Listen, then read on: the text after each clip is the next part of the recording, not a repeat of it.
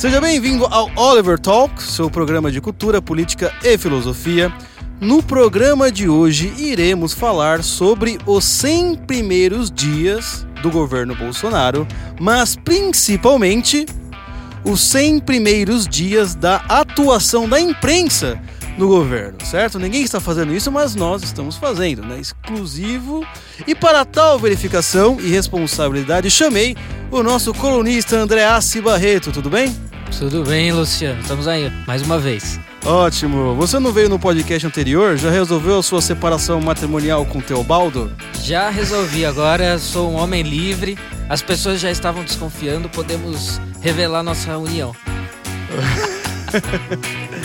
Ótimo. Tá vendo? Aqui não tem problemas. Então vamos lá.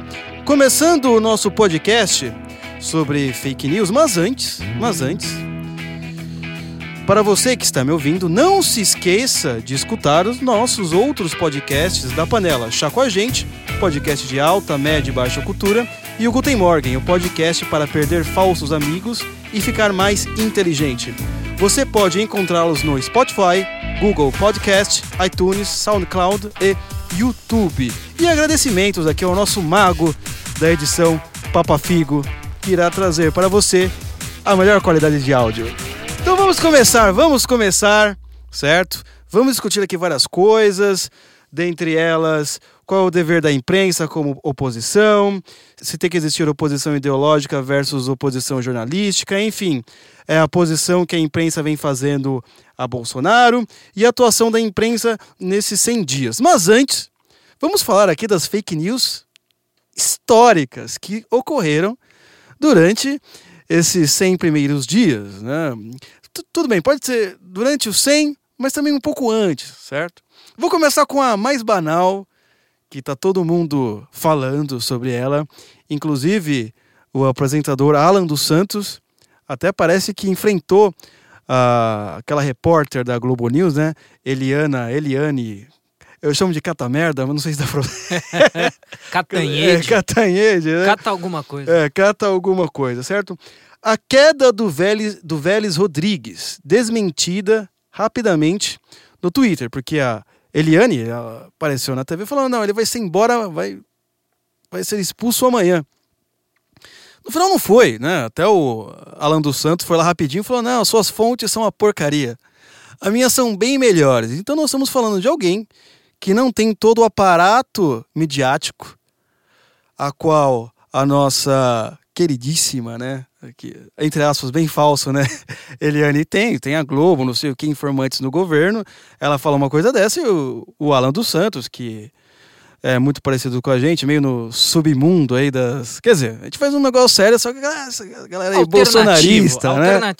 Ele falou: não, suas informações são uma porcaria. A minha, os meus informantes são bem melhores. Diga, André, o que, que você achou desse episódio é, foi engraçado. Foi, foi um negócio assim, foi é, antigamente a gente chamaria isso de barrigada, né, no meio jornalístico. Como agora a gente está com essa palavra nova aí, fake news e tudo mais, que no mais distante ainda a gente chamaria de desinformação, esse tipo de coisa, né?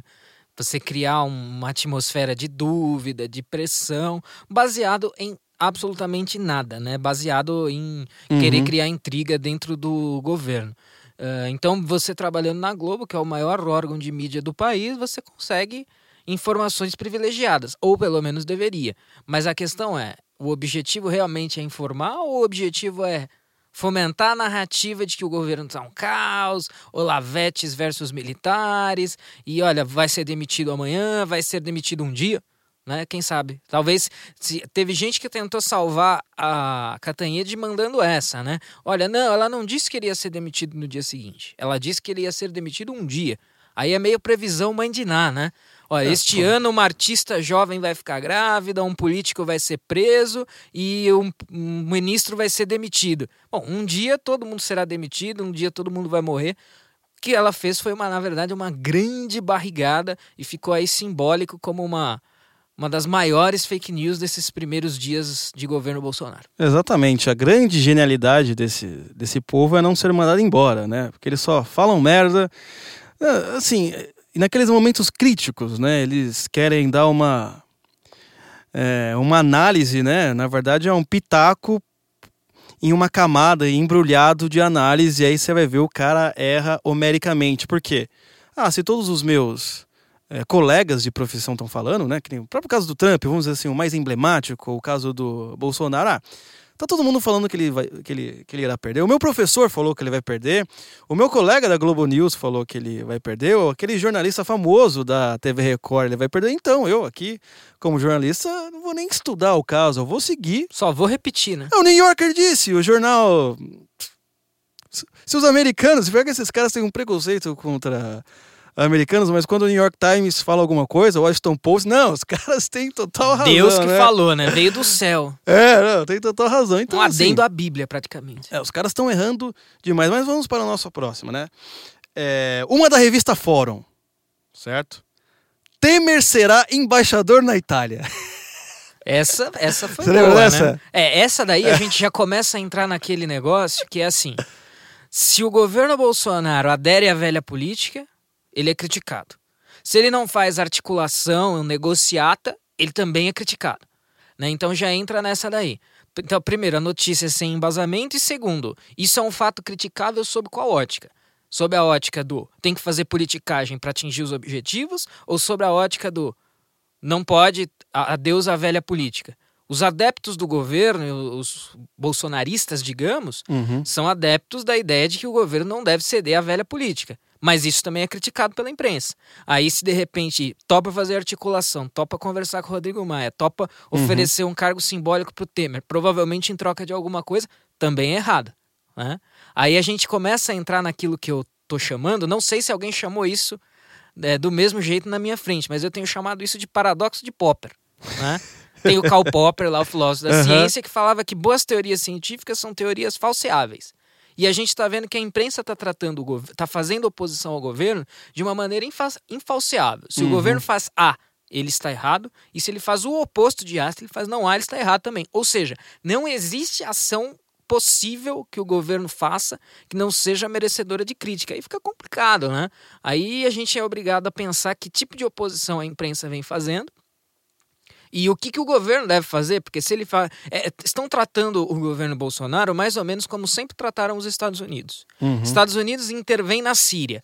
É um absurdo esses americanos yankees imperialistas, são um erro. Eles deveriam se meter só nas coisas deles, na casa deles. Trump manda retirar tropas da Síria. A imprensa. Que absurdo retirar tropas da Síria. Como assim? Vai, vai, o país vai ficar caótico. Eles têm um dever. Ou É seja, verdade. As duas coisas que são contraditórias quando o governo faz, governo americano, no caso, e agora o governo brasileiro, são criticadas. Ou seja, simplesmente não há o que fazer. Que tipo de oposição é essa, né? Exatamente, né? Tem aquele famoso meme, né? O do Bolsonaro falando, eu apoio oxigênio. É o esquerdista com um saco plástico. Não, eu não vou respirar Sou mais contra. essa merda. Essa merda. Aí governo sou contra, né? É, esse, esse oxigênio opressor. Se o Bolsonaro descobrir a cura do câncer, eles vão fazer camisetas I Love Cancer. Ah, Com certeza. Aliás, é, essa notícia é muito interessante, Temer será embaixador na Itália, porque no final, na verdade, ele foi preso. Pois é. E será que quem disse isso pediu desculpa? É, então. Acho que não, Ninguém hein? falou nada. Vamos para a nossa próxima, do jornal O Globo. Frota será o ministro da Educação. Você lembra dessa? Meu Deus, essa capricharam, hein? E a gente Essa foi muito boa. O Frota, Essa- apesar de estar no PSL e supostamente fazer parte da base do governo, tá mais engrossando coros oposicionistas e nenhuma, por favor, quando eu falo engrossando e Frota, nenhuma alusão, metáfora ou nada do tipo, tá? Mas É. ele tá mais sendo um crítico da, do governo do que qualquer outra coisa, pelo menos porque eu entendo que quem critica o olavismo do governo está criticando o governo a despeito da parte militar que não é olavista. Por quê? O presidente rende gratidão ao Olavo. Os filhos do presidente rendem gratidão ao Olavo. Então, pô, você está sendo mais realista que o rei quando você subestima a importância do Olavo. Né? E esse pessoal, inclusive o Frota, vejam, Frota, gente, apoiar Alexandre Frota. Onde é que as pessoas estavam com a cabeça quando elas fizeram isso, né? Mas aí inventaram essa numa tentativa de. No fim, esse foi outro tiro que saiu muito pela culatra, né? Uhum. Disseram que o cara ia ter uma importância central no governo. Quem? Mas- Frota? Frota? O Frota. Disseram isso? É. Eita. Mas aí a gente tá vendo que ele tá mais pro lado da oposição do que qualquer outra coisa, né? Ou seja, tá, tá alimentando o discurso de quem disse que ele teria um cargo de relevância, etc, etc. E uma coisa importante, eu já defendi o Frota quando ele foi, um, quando ele ganhou as eleições, né? Tava aquela coisa, lançou algum jornal aí lançou uma matéria, o príncipe, o, o ator pornô e mais alguma pessoa que eu não lembro agora, que era um você tem um príncipe lá, esqueci. Qual é o nome dele? O Luiz Felipe. O Luiz Felipe, que foi eleito, o ator pornô, que era o Frota. E tinha mais uma caricatura, algum caricato lá, que eu não lembro o nome. Mas eu já defendi o Frota na seguinte questão, porque uh, a esquerda, né, toda liberal, no sentido, assim, de, de valores, né, ah, tal, tá, comer todo mundo, cachorro, tudo tá andando. Pode come... tudo, é, menos come... ator pornô ser É, começou eleito, a criticar né? o cara, né, por ser ator pornô. Falei, pô, era mais fácil a gente ver a, a direita religiosa criticando o, o passado dele do que, pô, a esquerda aqui, não é? Meu, pô, vocês não deveriam ficar nessa. Mas aí você vê. Não, a, gente, a esquerda não perdoa, não é? É, na hora. Se você da... sai do seu. A, a, o critério absoluto da esquerda é a militância. Exatamente. Jogou em favor da militância, pode tudo, e jogou contra, não pode nada. Aí nessa. É que surge o moralismo, né? Sim, exatamente. A esquerda vai moralista. Não pode ator pornô, não pode xingar. Lembra na época da, da das vaias e dos xingamentos a Dilma uhum. no estádio? Pô, a esquerda, os caras guilhotinavam político na Revolução Francesa. Agora os caras estão incomodados porque você xingou um político em público. É, pois São é. as mesmas pessoas? São, porque os caras não estão aí pra nada. O negócio é uhum. é militância, reforçar a narrativa, né? Exatamente. Eu tinha defendido naquela ocasião, mas que era algo justo realmente a ser defendido, mas depois. Um parênteses, só digamos. Falou, só falou merda, assim. Até o pessoal lá da direita é, direita de São Paulo, né, fez uma nota dizendo, pô, a gente apoiou esse cara, mas a gente não sabia que ele ia falar tanta merda depois. É, eu, eu, respeito o pessoal lá, mas apoiar o Frota, essa culpa eu não carrego. Ai, meu Deus do céu. Mas em compensação, eles têm o Douglas Garcia, que é um Douglas Garcia, que parece ser um menino muito bom. Vamos para o nosso próximo. Essa foi uma fake news de todos os jornais. E ela é vigente até agora. Qual que é? O governo não fez nada até agora. O que, que você vai dizer? O governo não fez nada até agora. Essa. Então, né? Aí a gente sempre mandam. A gente volta no que a gente tava falando. Se tivesse feito, também estariam batendo até dizer chega. Primeiro que assim, não, não fez nada é uma coisa muito complexa de, de se dizer.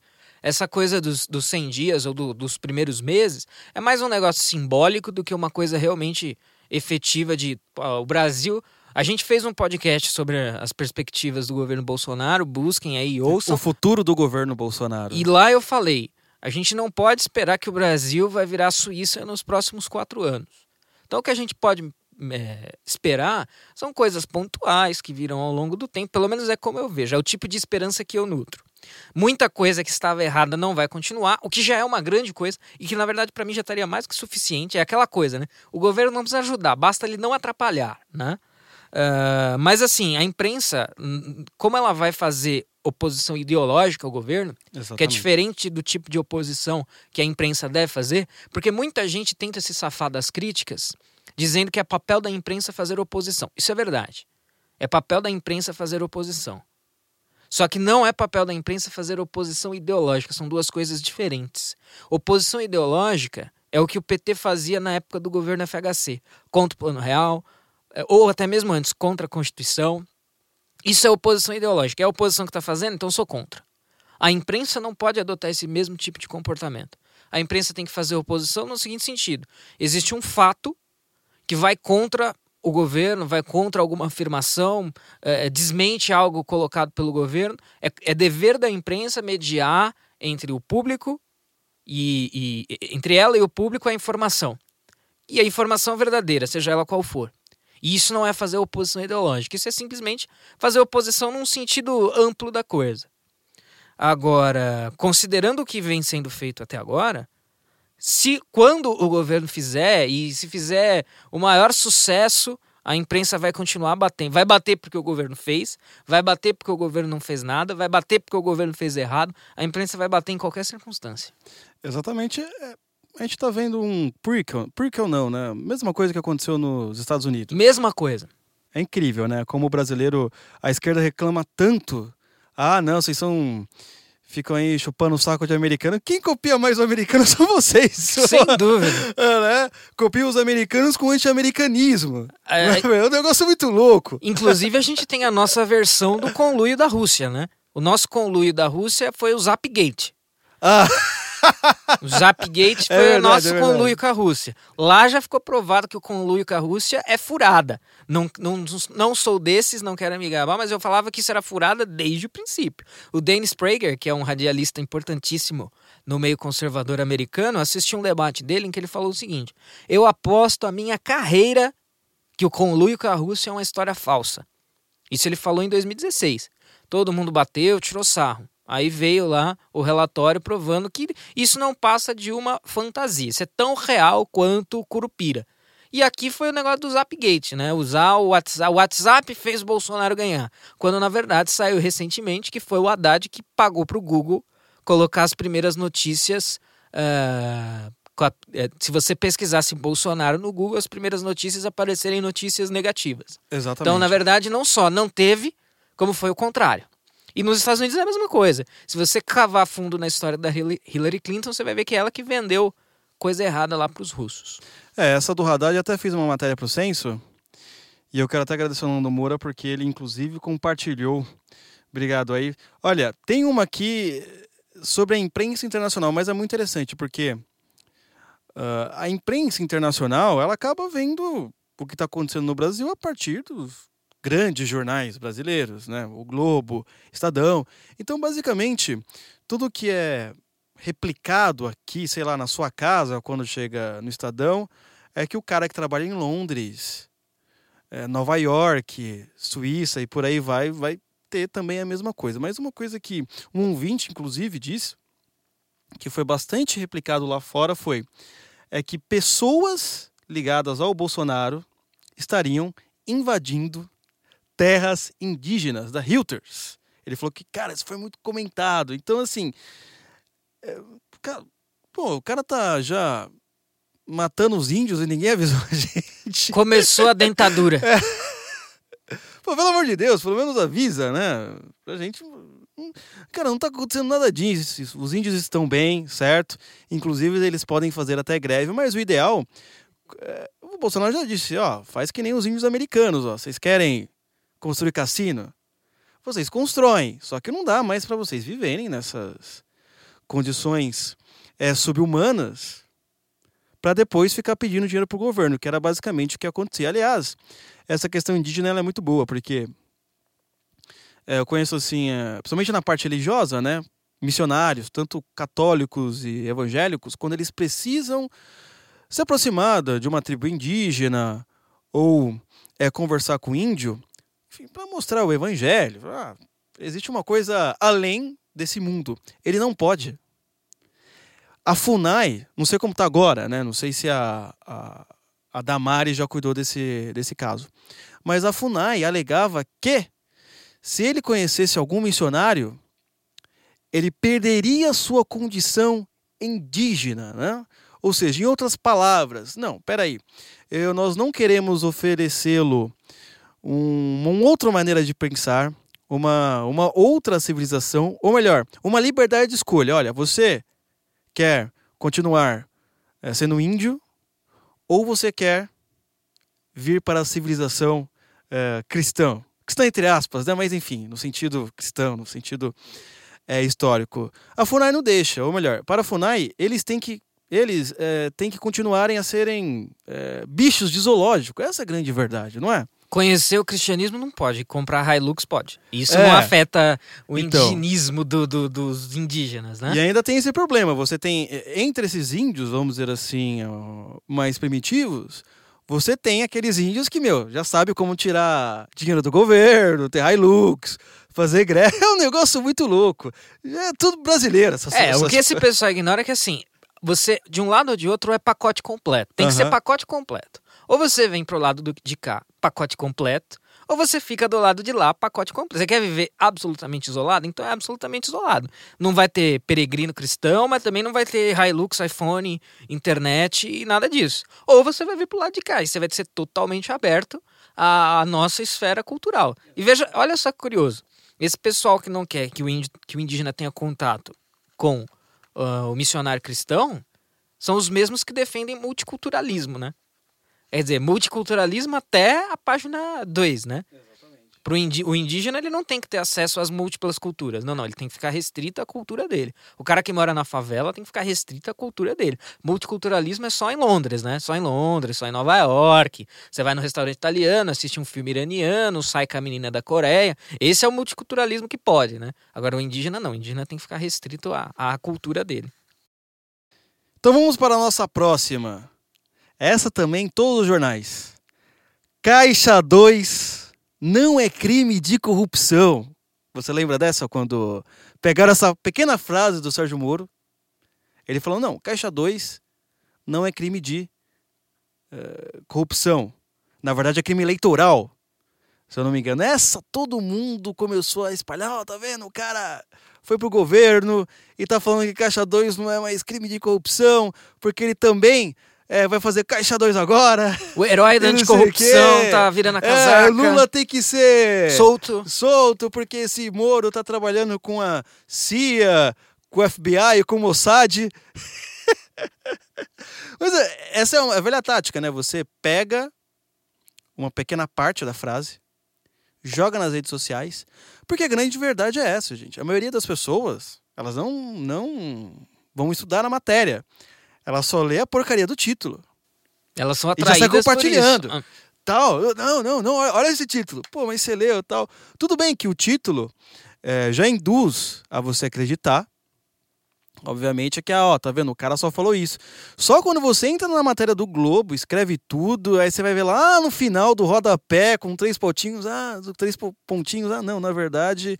É, não é bem assim, não é bem assim, veja bem. É? Ele tá falando que na verdade é crime eleitoral, tal, enfim, coisas jurídicas. É um problema. Diga, André, sua análise sobre esse caso. Me parece que a imprensa ela tá fazendo um, uh, ela tá se aproveitando da incompreensão geral das pessoas para reforçar sua narrativa de oposição ideológica ao governo. O que, que eu quero dizer com isso? Muitas vezes a gente usa figuras de linguagem que, se você interpretá-las com literalidade, elas fazem o, o, sentido oposto do que elas realmente querem dizer. Exatamente. Então me parece que é aí. Sérgio Moro diz que Caixa 2 não é crime de corrupção. É, porque ele se enquadra num outro tipo de crime. Com uma outra definição, com a peculiaridade jurídica, como você bem colocou. Uh, então, assim, isso é o que? É você forçar o leitor a fazer uma interpretação literal de uma fala que não é ele não está dizendo que não é crime e não é crime nenhum. Porque a manchete dá a entender o quê? Que não é crime nenhum. Não é crime, caixa 2. Nenhum tipo de crime. Quando, na verdade, não é isso que foi dito. É um, é um crime de outra natureza. A gente teve um exemplo recente agora que o Bolsonaro falou: Olha, eu não nasci para ser, é, para ser presidente, nasci para ser militar. Esse é o exemplo perfeito. Da mesma situação. Você, é, eles estão pegando frases que têm um sentido metafórico e obrigando as pessoas a lerem em sentido literal para que elas entendam com o sentido oposto daquele intencionado pelo, pelo autor da frase. Seja o Bolsonaro, o Moro ou, ou, ou, quem for. Quantas vezes a gente não fala assim? Você não está naquele dia de trabalho cheio, atarefado, que você não consegue terminar o que você precisa fazer, você fala, nossa, não nasci para isso. Putz, não queria fazer isso hoje. Não me sinto competente para fazer isso hoje. É pura figura de linguagem. É, mas se você interpretar literalmente. Opa, peraí. Quer dizer então que você não quer fazer o que você escolheu fazer? Não é bem isso. Nesses casos é ainda mais absurdo e gritante, porque normalmente, apesar de ser uma figura de linguagem, isso é esclarecido na sequência da fala, né? É. Na própria sequência da fala é colocado. Não, mas é claro que eu tô aqui e hoje o dia tá difícil, então é por isso que eu tô falando tal coisa. Mas os caras fazem então um recorte da fala e obrigam a interpretar algo que é figura de linguagem como se fosse literal, só para fazer oposição ideológica. Dá a impressão, beleza, o, governo ainda não fez nenhuma grande realização, vamos supor. Mas se a imprensa está se prestando esse papel de distorcer pequenas falas, transformar figuras de linguagem em grandes declarações, é porque o governo também não está errando. Porque se eles estão tendo que se apegar a isso, é porque não tem nada de efetivamente ruim e errado para noticiar, para se apegar e para gerar manchete, né? Exatamente. É como se eu falasse assim sobre o meu dia. Ah, como foi o seu dia? tá uma merda. Aí eu concluo, ah, ele trabalha com adubo, essas coisas. Exatamente, é o ridículo da literalidade. É. Com Manchete adubo, do Globo. tal, Luciano é. Oliveira trabalha com adubo e está insatisfeito.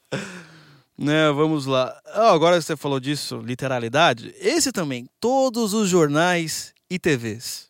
Esse aqui foi bombástico. A ministra disse que menino vai usar azul e que menina vai usar rosa. Começou o genocídio de gays. Diga, André, você que separou do teu balde. Não me exponha, por brincadeira. favor, não me exponha. Ah, então, essa daí, a própria Damares teve que esclarecer e falar que estava dizendo uma coisa metafórica. né? Aham. Porque as pessoas. A gente também comentou isso no nosso podcast lá sobre, sobre o governo Bolsonaro, o futuro do governo. É, o que, que acontece? As pessoas entenderam isso com literalidade, porque isso gera um efeito muito mais é, gritante. E o que ela estava querendo dizer é o seguinte: você afirmar que não existe nenhum lastro natural e biológico para gênero é um absurdo. Mas aí as pessoas se apegam ao que é fácil e que vai facilitar a crítica. Porque veja, essa coisa de azul ser de menino, rosa ser de menina. Se você perguntar pra mim assim, ah, quem disse? Bom, ninguém disse. É evidente que isso, essa coisa específica, é uma construção social, como eles falam. Não está inscrito no DNA, não está escrito nas estrelas, não está escrito nas escrituras que meninos azul e meninos a rosa. Uhum. Mas não é essa a questão. É que a convenção social atual diz que é isso e existem meninos e meninas que têm interesses, comportamentos, desejos, vontades, etc, etc, que são diferentes e que muito se baseia totalmente? Não, mas muito se baseia no quê? No lastro biológico que diferencia homem de mulher. Existe um lastro biológico nisso. O que não quer dizer que seja só o lastro biológico, mas ele existe. Agora, a esquerda, com a turma de gênero, tem que negar tudo isso daí. Então, mas aí interpretou a, a frase da Damares com literalidade, como se ela estivesse querendo dizer Olha, tá no versículo tal da Bíblia que meninos azul, meninos a rosa. Não, não foi isso que ela disse. E ela mesmo teve que esclarecer isso. Era, era só uma figura de linguagem. Não, essa foi um absurdo. Aliás, assim, eu mesmo tenho uma certa solidari- solidariedade pela ministra, porque como ela é um alvo fácil, isso que é interessante, né? A galera fala tanto de ah, vamos proteger as mulheres, tá? não Mulher, sei o quê, né? E a imprensa, quando a mulher não é feminista, não quer cometer assassinato de crianças, não quer destruir os homens, né? Ah, Ela é alvo de todos os ataques mais, vamos dizer assim, obscenos, né? Você vê, você pega aquele caso eh, do Jesus da Goiaba, Aham. né? Que é- foi uma manifestação, né? Religiosa que ela acabou, quer dizer, pegaram aí na internet, num, num culto, que ela foi, enfim, ligado a um trauma de, de pedofilia, Sim. ligado a um trauma de pedofilia, Abuso Né? sexual. abuso sexual, a moça pensando em se matar. Jesus aparece para ela e fala: Não, minha filha, não vou se matar, não. E a mulher se transforma totalmente no inverso, na maior protetora de crianças e adolescentes. Porra, Alguém que deveria ser endeusado pela é, qual, esquerda. qual seria a história normal? Ah, porra, que mulher é essa? Vamos fazer um filme de Hollywood e tal, contar história, sair livros, criar uma estátua, etc. O que deveria acontecer em qualquer conto, né, inglês do século XVIII. Mas calhou XIX. dela, calhou dela ter a opinião política errada, né? Aí já É. viu que ca- recai o fogo do inferno, né, sobre ela. É, calhou de ela ter nascido no Brasil do PT, né? Você sabe, isso revela muito do tratamento que a esquerda dá para dissidentes. E isso é uma coisa que tem que ser pontuada. Ninguém é pior para um comunista do que o ex-comunista. O Exatamente. cara que sempre foi reacionário, ele é menos alvo de ódio do comunista do que o comunista que vira reacionário. Isso é muito, muito, muito pior. Então, toda minoria que seja dissidente ideológica para a esquerda sempre vai ser pior que. O, o- negro contra cotas é pior do que o branco contra cotas. O gay contra a militância gay é pior do que o heterossexual contra a militância gay. A mulher contra o feminismo é, é pior do que tudo para a esquerda. Né? Quem, quem, quem sai da rota da militância esquerdista é indigno de humanidade para a esquerda. Né? Isso, isso é evidente.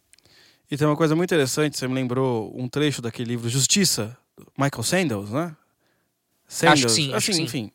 Famoso professor de Harvard, que todo mundo conhece, que ah, a despeito do nazismo e comunismo serem eh, dois lados da mesma moeda, você tem uma diferença eh, no tratamento, na fraternidade.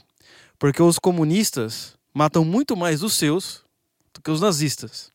né? Então os comunistas, assim, eles matam os seus como se, ah, nem conhece esse cara, pô, mas o cara te ajudou Ele é inocente. Quanto Ah. mais inocente, pior. Mais É, merece, né? Vamos, vamos lá na frente. Agora a última, né? Não vamos ficar falando só de fake news.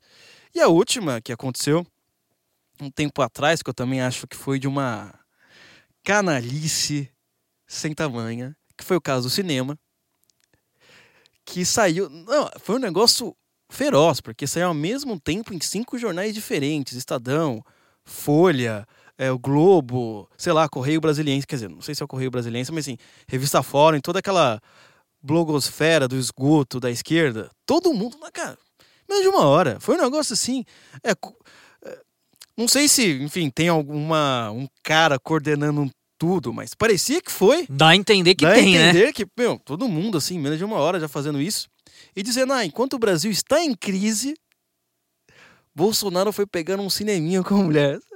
Puta que pariu. Do final, era um evento, inclusive um evento oficial, é, para estrear um cinema para pessoas, para surdos ou para cegos, não lembro exatamente. Enfim, para pessoas com deficiência né, auditiva eh, ou ocular. Era esse o evento. Na verdade, era para ajudar essas pessoas, né? Um evento oficial. Você fala, mano, os caras. E ainda aquela Manuela Dávila, inclusive. É, não sei o quê. mas- Nossa, essa mulher era o jeito. Eu tenho dó do, do, do filho dela. Putz. A Do marido tem, também. né? Né? Mas enfim, cara, é também. Aí você vê, por exemplo, nós saímos né, da fake news agora para um nível de podridão moral sem tamanho, porque a galera que fala, não, nós nos preocupamos com, com os pobres, com os surdos, com os cegos. Parece até Jesus Cristo falando, né? Ah, sim, o monopólio da virtude é total, né? E no momento, não tô- ninguém tá pedindo aqui para você concordar com o Bolsonaro. Você veja bem. A gente escreve no senso comum e a maioria das nossas notícias é uma defesa é, do Bolsonaro, mas tem muita crítica. O problema é que normalmente a gente defende o Bolsonaro quando vocês estão falando as coisas erradas. Né? E tudo bem que, sei lá, quase 80% fala mal do cara, né? Às vezes não dá tempo nem da gente falar mal. Pô, tá todo mundo falando, né? Aí, mas vocês erram mais do que acertam. E esse caso foi emblemático. É, esse caso aqui, aí você vê a podridão moral, assim. Os caras não têm é, Teve piedade uma, nenhuma. teve uma parecida que saiu pelo Estadão. O Estadão que eu tenho dito tá em desabalada carreira para se tornar a Folha de São Paulo 2.0. É, você achou que foi bom. É, ele noticiou que Bolsonaro chega em aniversário antes do aniversariante. Isso é, ou, ou seja, né? Você veja que As crime, fofocas, né? né? Que crime. E, Você vê, na ditadura bolsonarista, a gente tava esperando tantas coisas, né? Pô, o cara vai. Olha o crime que o cara comete, né? Chegar no aniversário antes do aniversariante e ir num evento que envolve assistir um filme, mas que vai ser noticiado como vai pegar um cineminha com a mulher, né? E, e- e- e tudo mais. Isso, é, isso já é- não é exatamente a fake news, mas é, a- é aquela coisa que a gente estava falando da oposição ideológica, né? Uhum. Você precisa enquadrar qualquer ação do sujeito ou do governo como uma coisa negativa. né? Não fazer a ponte entre as pessoas e a realidade quando eventualmente houver algo ruim mesmo. E você sabe que isso vai jogar a imprensa no paradoxo do mentiroso, né? Que é o quando o mentiroso fala a verdade, ninguém acredita. Então mente tanto, mente tanto, mente tanto, que a hora que eventualmente falar a verdade, ninguém vai acreditar. É, o Datafolha já é isso, né? E o, eu- o cara- um cara que se serve disso muito bem, porque tem dois anos de governo, dois, três anos de governo já é o Trump, né? Então, eventualmente, quando há alguma crítica ou algum fato eh, legítimo de ser feito, é óbvio que ele sai disparando fake news, fake news, fake news, porque 98% é fake news. Então, eh, você mente, mente, mente. Quando você fala a verdade, ninguém acredita em você. É, essa da Rússia foi emblemático. também, E eu tenho chamado isso, isso é a fake news mãe. Né? é, a, é a, a, matriarca de todas as fake news. Porque o termo fake news ele surge em 2016, depois que o Trump ganha a eleição, né? E imediatamente durante a campanha, durante a eleição e por dois anos, toda a imprensa mundial carregou nas costas essa ideia do teve conluio com a Rússia, teve conluio com a Rússia, só ganhou por causa da Rússia. E aí teve lá uma investigação por um procurador-geral por dois anos, envolvendo 12 milhões de dólares de gastos na investigação. É, mais de 50 agentes envolvidos, entrevistas e viagens, etc, etc, etc. E o relatório ele prova que não houve conluio nem do Trump, nem dos seus filhos com o governo russo ou com hackers russos. Ou seja, os caras ficaram. E, e tem, isso é de uma gravidade que às vezes a gente não consegue medir. Uh, isso afetou as eleições dos midterms. Os cara, muita gente não foi votar ou votou contra os republicanos, alimentado por essa fake news do, do conluio com a Rússia. Ah, eu não vou votar nos republicanos porque agora eles são traidores. E, o conluio com a Rússia, e a gente vai ter as, as soluções nossas aqui é, é, equivalentes, paralelas, uh, ele foi a fake news mãe, a fake news matriarca e a própria pós-verdade, porque assim que saiu o relatório desmentindo o conluio, diversos um, apresentadores, jornalistas, não, eu continuo acreditando que houve conluio, o Trump é sim um traidor, né? A gente colocou um artigo no Senso em Comum sobre isso, ou seja, é a pura pós-verdade, a verdade está aí, mas ela não vale nada para você, então é pós-verdade, fake news mãe e pós-verdade. A gente está lidando com isso, né, hoje em dia. É, essa total irre irrelevância, né? Da realidade. Inclusive, eu estava acompanhando o, Bolsonaro em Israel, né, para fazer a matéria, vendo lá o que ele estava fazendo, aí acompanhando aquela coletiva de imprensa, né? E coletiva de imprensa com repórter brasileiro só pergunta imbecil. É as piores partes. Os caras fazem. Aí você fala, não, você tá exagerando. Sabe qual foi a pergunta que o cara fez pro Bolsonaro? Bolsonaro não, pro porta-voz Rego Barros. Aliás, eu não gosto de falar esse nome Rego Barros, porque. Que nome é esse, pô? Essa, essa mãe não tem piedade de dar o nome para um filho. É, o cara deve ter sido muito zoado, mas nós não temos nada contra. Né, a falar piadinhas contra Rego Barros. Oh, esse nome não Esquece o Rego, Luciano. É. O porta-voz do presidente. Perguntaram para ele: olha a pergunta. Ah, então, presidente visitou um stand de tiro, né? Ele deu sete tiros e como foi? Fala, caralho, what the fuck? Que que é isso? Que pergunta é essa? Acertou eu, a mira? É, eu querendo estar no lugar desse cara, o cara me faz uma pergunta imbecil dessa maneira e o, o Barros, né? Não consigo falar o nome desse cara sério. Ele falou, não, é, bem, se ele acertou sete tiros no alvo, então é melhor você não ficar na frente do presidente. A única coisa que dá pra fazer é responder com uma piada. Só isso, né? É, Só resta é, isso. Os caras fazem perguntas, enfim. Então vamos lá. É, a gente já comentou bastante coisa sobre fake news. Vamos para as perguntas mais é, conceituais antes de nós fecharmos. E André, uh, que tipo de oposição a imprensa vem fazendo a Bolsonaro? Tudo bem que nós comentamos isso é, demos, demos algumas pitadas durante aqui a nossa, a nossa conversa. Mas assim, a, a oposição, né, será que ela tem que ser somente crítica, somente ideológica, ou será que o maior problema é o sujeito é ter um lado, só que se fingir de isento? Sem dúvida, esse é o grande. Porque isso é a oposição ideológica disfarçada de oposição natural da imprensa, né? Uhum. Então é aquilo que a gente estava falando. A imprensa ela tem um papel de noticiar a verdade. Isso, né, no mundo ideal, hoje em dia chega a ser até cômico falar isso, né? Mas a imprensa ela tem um papel de noticiar a verdade, seja ela contrária ou favorável ao governo. Mas o que a imprensa vem fazendo é oposição ideológica, ou seja, tudo e qualquer coisa que este governo fizer, do qual eu divirjo ideologicamente, eu vou criticar, eu vou criar um meio de colocar de uma maneira negativa.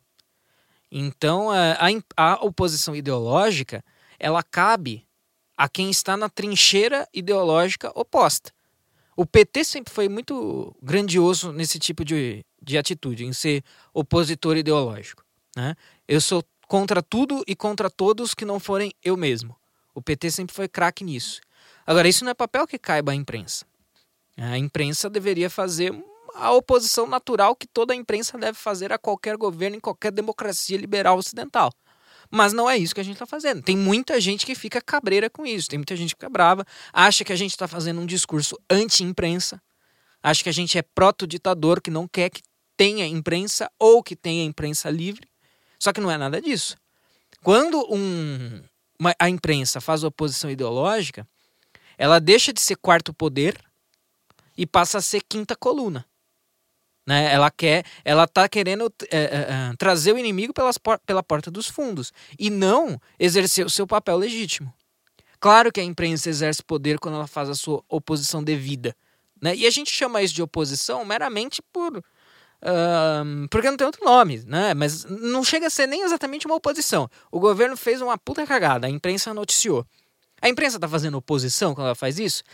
A gente até chama assim, mas não é bem oposição. Agora, pegar qualquer atitude irrelevante e colocar numa roupa negativa, ou pegar qualquer atitude boa e colocar numa roupa negativa, isso é oposição ideológica. E isso não é ser quarto poder, isso é ser quinta coluna, isso é ser um poder paralelo que trabalha de noite pela derrubada do governo. E esse papel não pode ser o papel que cabe à imprensa. É uma coisa que o próprio Olavo falou. É, antigamente você tinha ali, ó, aqui, isso aqui é um artigo de opinião, isso aqui é uma notícia. Descrição do fato. Hoje, toda notícia que é a descrição de um fato é um artigo de opinião. O cara já fala aquele fato dando a sua opinião em cima. Foi inundado de opinião o jornalismo, né? Isso é, é uma exatamente. lástima. Isso é uma lástima. Né, então, ó, vamos relatar como é que foi a. Como seria antigamente, ou pelo menos na maneira correta, vamos falar como é que foi a viagem do Bolsonaro a Israel. Ah, foi assim, ele visitou, só descrever. Não, já falou, não, foi uma merda. Não, não vai dar certo. Pô, tá vendo o Hamas? Olha só que caras é, legais, olha o que eles falaram. Legais. Não, grupo terrorista. Não, não, os caras estão exagerando, eles não são terroristas, eles. Presidente de extrema direita encontra premier de extrema direita. É, Leiam a análise do Hamas. É, você entendeu? Os caras fazem isso, tá não encharcado é de oposição ideológica isso, né? Certo? E aí a gente tenta fazer uma oposição, nós aqui, que não temos toda é, todo o poder midiático, to, toda a grana dos caras. Óbvio que isso aqui não é um ato de vitimismo, só estou falando fato real. Aí quando você faz, os caras lançam, né? Ah, não, tá vendo? Esses bolsonaristas querendo nos tacar uma pecha, né, de fanáticos, né? Sendo que o maior problema é o seguinte, ó. Sabe por que a gente é, ganha ouvintes? Porque todo mundo sabe o lado que nós estamos. Ou seja, honestidade. O problema de vocês é que vocês escondem a sua parcialidade numa camisa de isentão. Todo mundo percebe isso. É o jornalismo travesti, né? É. Ou a direita travesti também, que estão falando direita agora, né? travequeira, né? né? Travequeira? É a imprensa travequeira. É. Os caras querem se vender como uma coisa, quando por dentro eles são outra. Exatamente. Então, André, eu estou pensando em finalizar. Você tem algo mais a declarar sobre esse assunto, sobre os 100 dias? O que esperar para os próximos dias? Olha, uh, eu acho que será empolgante. Os, os, primeiros 100 dias foram empolgantes, os próximos serão ainda mais, tanto no sentido de medidas e ações do governo, quanto de cobertura da imprensa. Vai ser engraçado ver os caras continuarem tentando arrancar as calças pela cabeça, tentando criar narrativas contra o governo, mesmo quando é, Bolsonaro alimenta os pombos na praça. Ah, Bolsonaro contribui para a falta de higiene das metrópoles, né? Vai ser engraçado ver isso, porque os caras é, é, não tem como. Isso é um projeto que é impossível de dar certo. Né? É, as pessoas estão cada vez mais cientes disso, porque mundialmente a imprensa está cada vez mais desacreditada, né? porque as pessoas estão enxergando isso também. E esse tipo de atitude é, uma, é um tipo de atitude que não tem como dar certo no final. Né? Isso não tem como uh, encontrar um, um, um, o caminho da normalidade e falar e passar a ser aceito como normal. Os caras vão, a gente vai ter, já estamos tendo e vamos ter a nossa versão do, do, insisto nesse ponto, do conluio com a Rússia aqui. A, aquilo que é, os tópicos que a imprensa mais martelar, eles vão ser desmascarados ao longo do tempo, mais cedo ou mais tarde, e o ocaso da imprensa só vai ficar mais e mais e mais nítido. E abrir espaço para os veículos alternativos de é. mídia, o que é ótimo. E você sabe que tem uma questão aí que eu quero entrar, antes de finalizar, agora que você abriu esse, esse assunto. Por isso que essa questão do jornal impresso é relevante porque as pessoas falam assim, não, ninguém mais lê jornal impresso, tal. Sabe, ter um jornal impresso de oposição não faz diferença nenhuma. Primeiro, era, eram isso que falavam do rádio, né? Ah, o rádio não faz. Bem, começou a dar certo. Funciona... Eh, a questão é o seguinte: tem pessoas que só leem coisas impressas. Há um mercado muito grande. E tudo que é impresso, querendo ou não, é, te traz um prestígio e uma autoridade. É uma coisa eu ficar falando aqui para você sobre é, hegemonia cultural esquerdista e uma coisa escrever um livro, o imbecil coletivo. Ó, agora eu escrevi, tá? Isso aqui é esse calhamaço. Vai estar tá lá, vai estar tá registrado. O é... ar de autoridade que isso te confere é muito maior, né? Muito maior. E, por exemplo, o próprio Flávio, Flávio Morgenstern comenta o seguinte: vocês acham que essas revistas que estão na bancas dos jornais não fazem diferença? Por exemplo, Piauí. Quem lê essa merda? Você deve estar se perguntando. Né? Bom, mas se tá lá, alguém lê. Por menos que seja, por mais diminuto que, que venha uh, sendo nos últimos tempos, se continuar lá, alguém continua comprando e lendo. Sim, é. Por exemplo, ele falou: meu, os editores do Jornal do Globo leem.